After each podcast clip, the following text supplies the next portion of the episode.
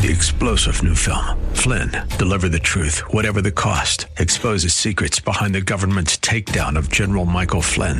Flynn knew what the intel world had been up to. He ordered the first audit of the use of contractors. This set off alarm bells. He told the truth. He was the most dangerous person for Donald Trump to hire. They had to get rid of Flynn. Flynn, deliver the truth, whatever the cost. Available now. Watch it today. Go to salemnow.com. Salemnow.com. The Bruce Hooley Show podcast is brought to you by HemisphereCoffeeRoasters.com. Creating jobs and restoring dignity one cup at a time. Good coffee doing good. Learn more at HemisphereCoffeeRoasters.com.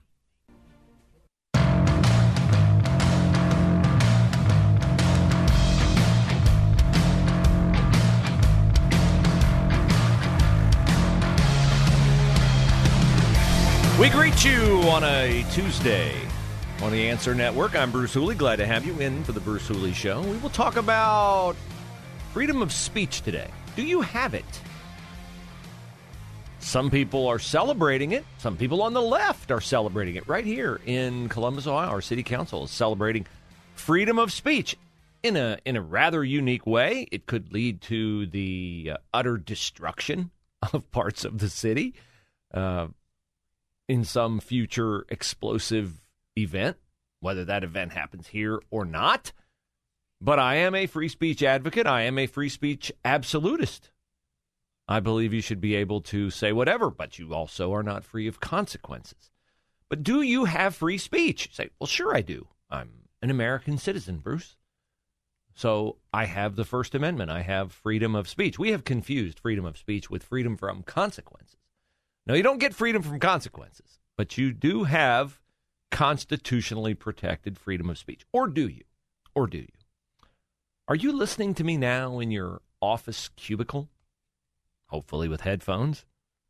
Because, you know, listening to the Bruce Hooley show where we advocate for truth, truth, and we heard yesterday from the uh, women and gender studies professor at the University of Tennessee in the Matt Walsh documentary, What is a Woman? We heard that t- truth is, is transphobic.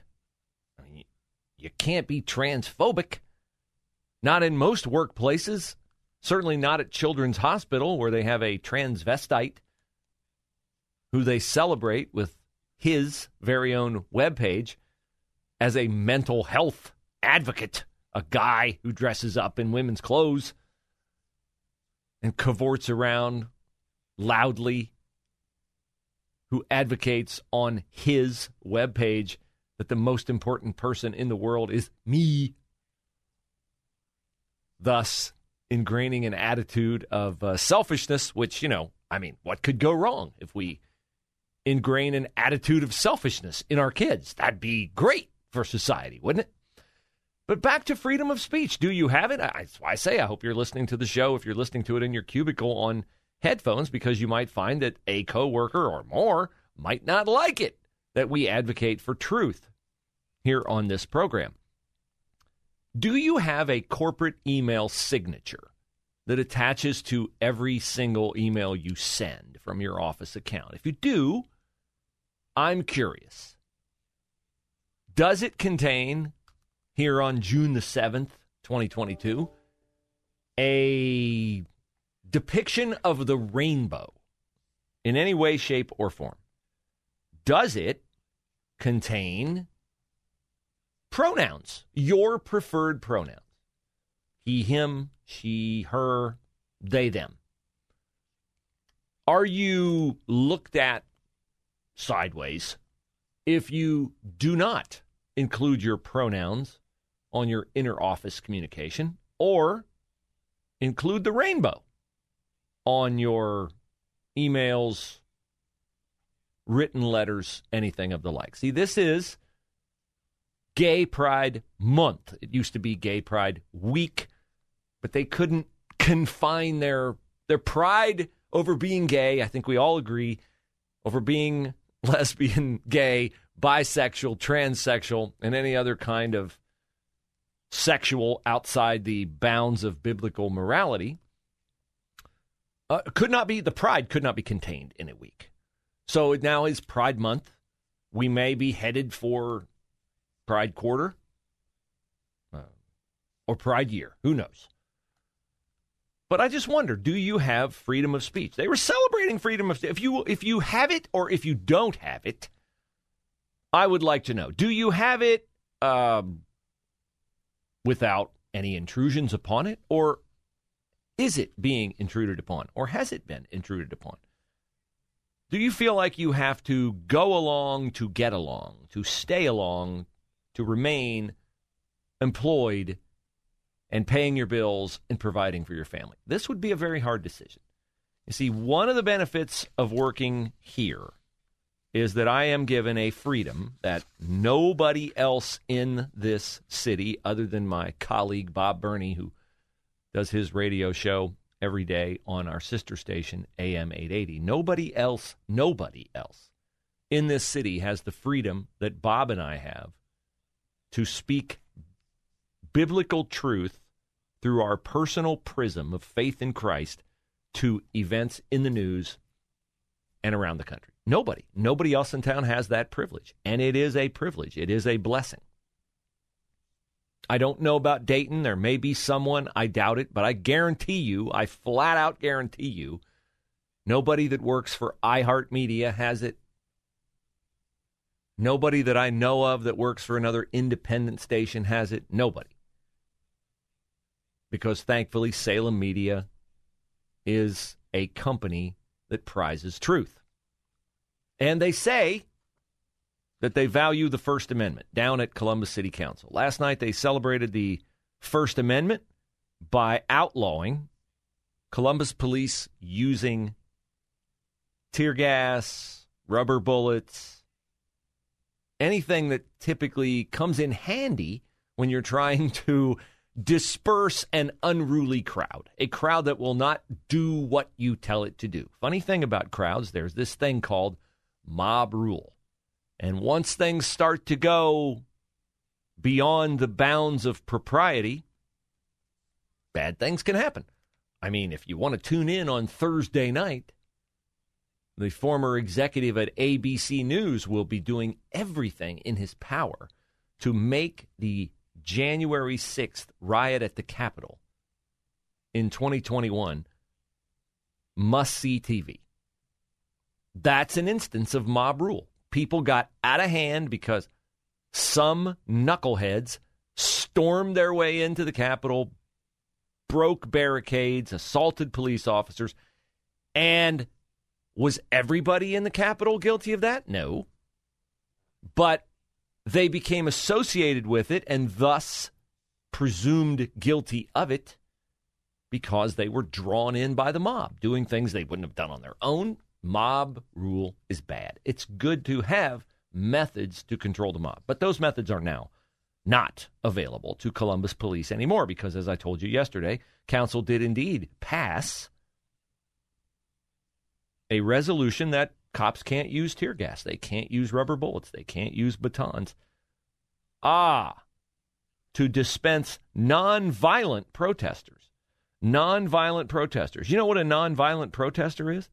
A nonviolent protester is someone who screams and yells obscenities at a police officer and throws cans of soup at police officers because, you know, they just happen to be on their way to a food pantry when the mob got out of control. And they thought, you know, that officer looks hungry. Here, officer, have a can of soup.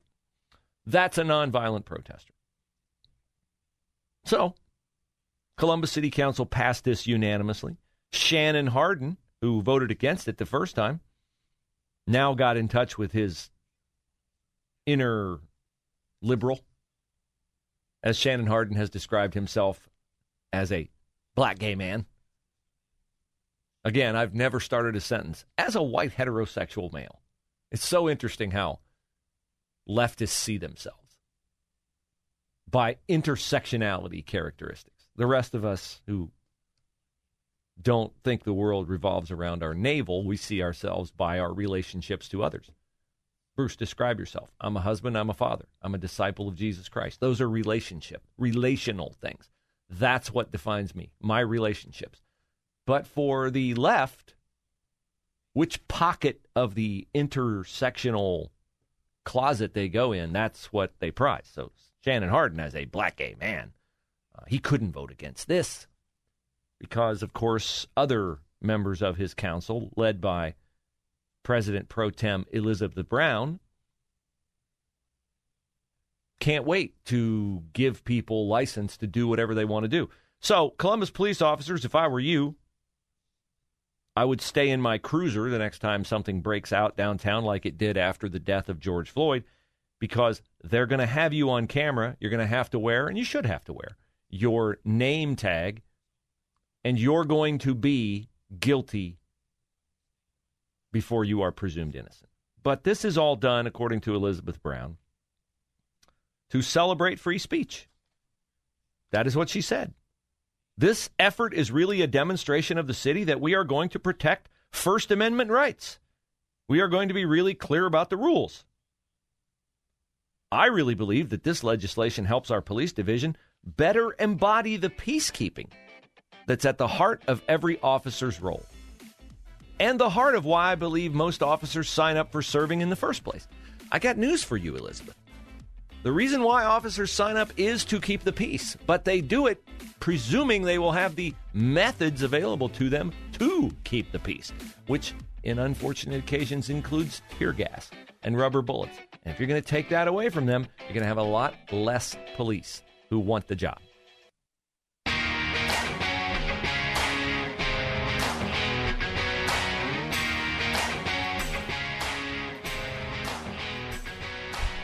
It's an interesting coincidence that on the night that Columbus City Council took away the common procedures police employ when a mob is getting out of hand, as it did in the aftermath of the George Floyd related riots in the summer of 2020 tear gas, rubber bullets, you know, get the batons out, walk, shields can't can't go the paramilitary route. No, no, no, armored vehicles, all that. No, no, no, can't do that anymore. Basically, what Columbus police can now do in a riot is sit and watch. Sit and watch is what they can do. Uh, watch the city burn to the ground. All you unfortunate souls who have uh, worked your whole lives to establish a business in downtown Columbus, a restaurant, a retail store. Um, good luck. Good luck.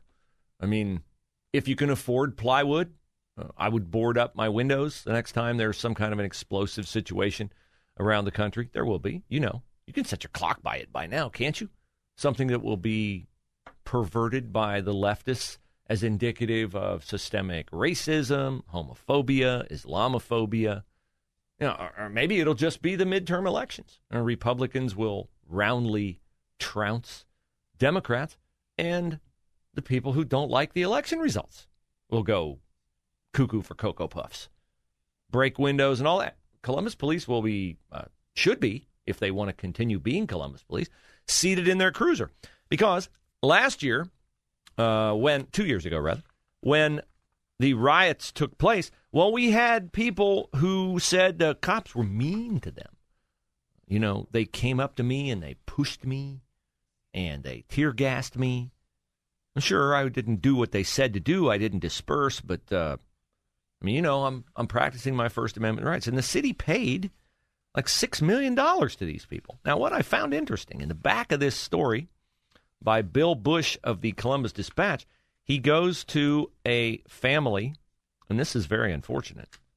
He goes to a family whose uh, son was shot by plainclothes Columbus police officers in 2016 during exchange of gunfire. And so they're talking to this uh, obviously still grieving mother. You'd never get over something like that. Franklin County Grand Jury, this is the last paragraph of the story. Franklin County Grand Jury chose not to indict the two officers involved in that death. And and two of the officers who were uh, accused of violating people's civil rights during the George Floyd riots were acquitted by a federal jury. Hmm. How about that? So they they did mean things, but they didn't break the law. They didn't break the law. So Columbus police now say, well, or, or Columbus City Council now says police can't use tear gas. They can't use riot dispersing things. And it's interesting. Uh, 150 miles to the north last night at Cleveland City Council, while Columbus City Council was doing what it says is a act to preserve free speech, the free speech of rioters. Cleveland City Council, well, they're they're not too crazy about free speech as it concerns First Energy Corporation. Now, First Energy, I will freely admit, has a has a has a bad name in the state of Ohio because First Energy is mixed up in the big lobbyist scandal led to Larry Householder's exodus from the Ohio State House, criminal charges. And nobody likes when public officials are bribed.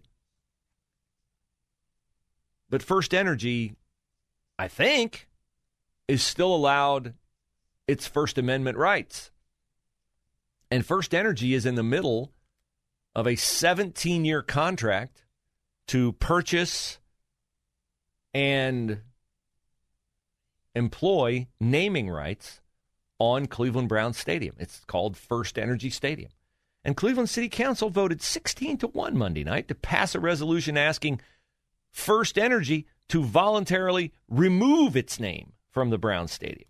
So, First Energy, we acknowledge that you have a contract. We acknowledge that you're paying the millions of dollars you agreed to pay to name the stadium, but we don't like you. And so we'd like for you to give up your rights to free speech. So we have a conflict in the state of Ohio between free speech advocates at Columbus City Council and free speech opponents at Cleveland City Council. And there are a lot of free speech opponents out there these days. Uh, here's one on MSNBC.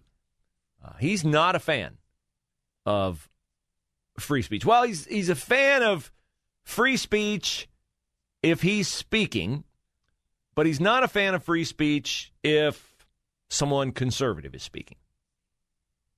If you go to Facebook on a daily basis, the most the posts with the most engagement are from Dan Shapiro, or Ben Shapiro, Dan Bongino, Candace Owens. It is right-wing content. It dwarfs progressive content. It dwarfs mm. mainstream media content, which is actually should be the part that scares us the most. That Ben Shapiro's Daily Wire has more followers and engagement, many times more than the New York Times or CNN.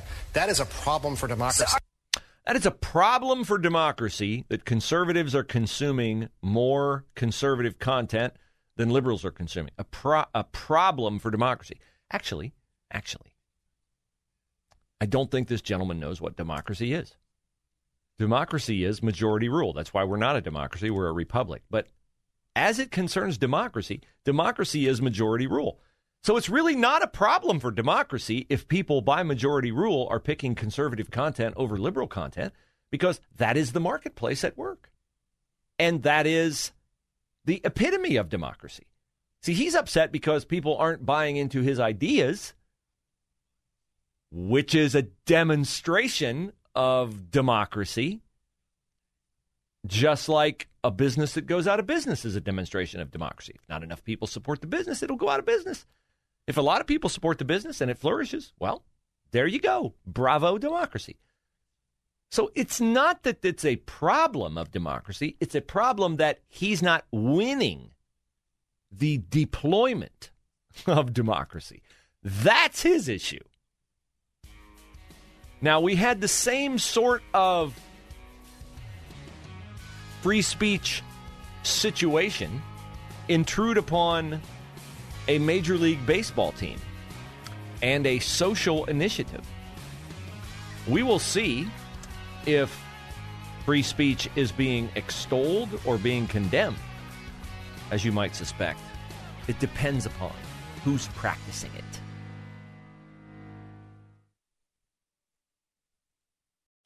Three star general Michael J. Flynn, head of the Pentagon Intelligence Agency, knew all the government's dirty secrets. He was one of the most respected generals in the military. Flynn knew what the intel world had been up to, he understood its funding. He ordered the first audit of the use of contractors. This set off alarm bells.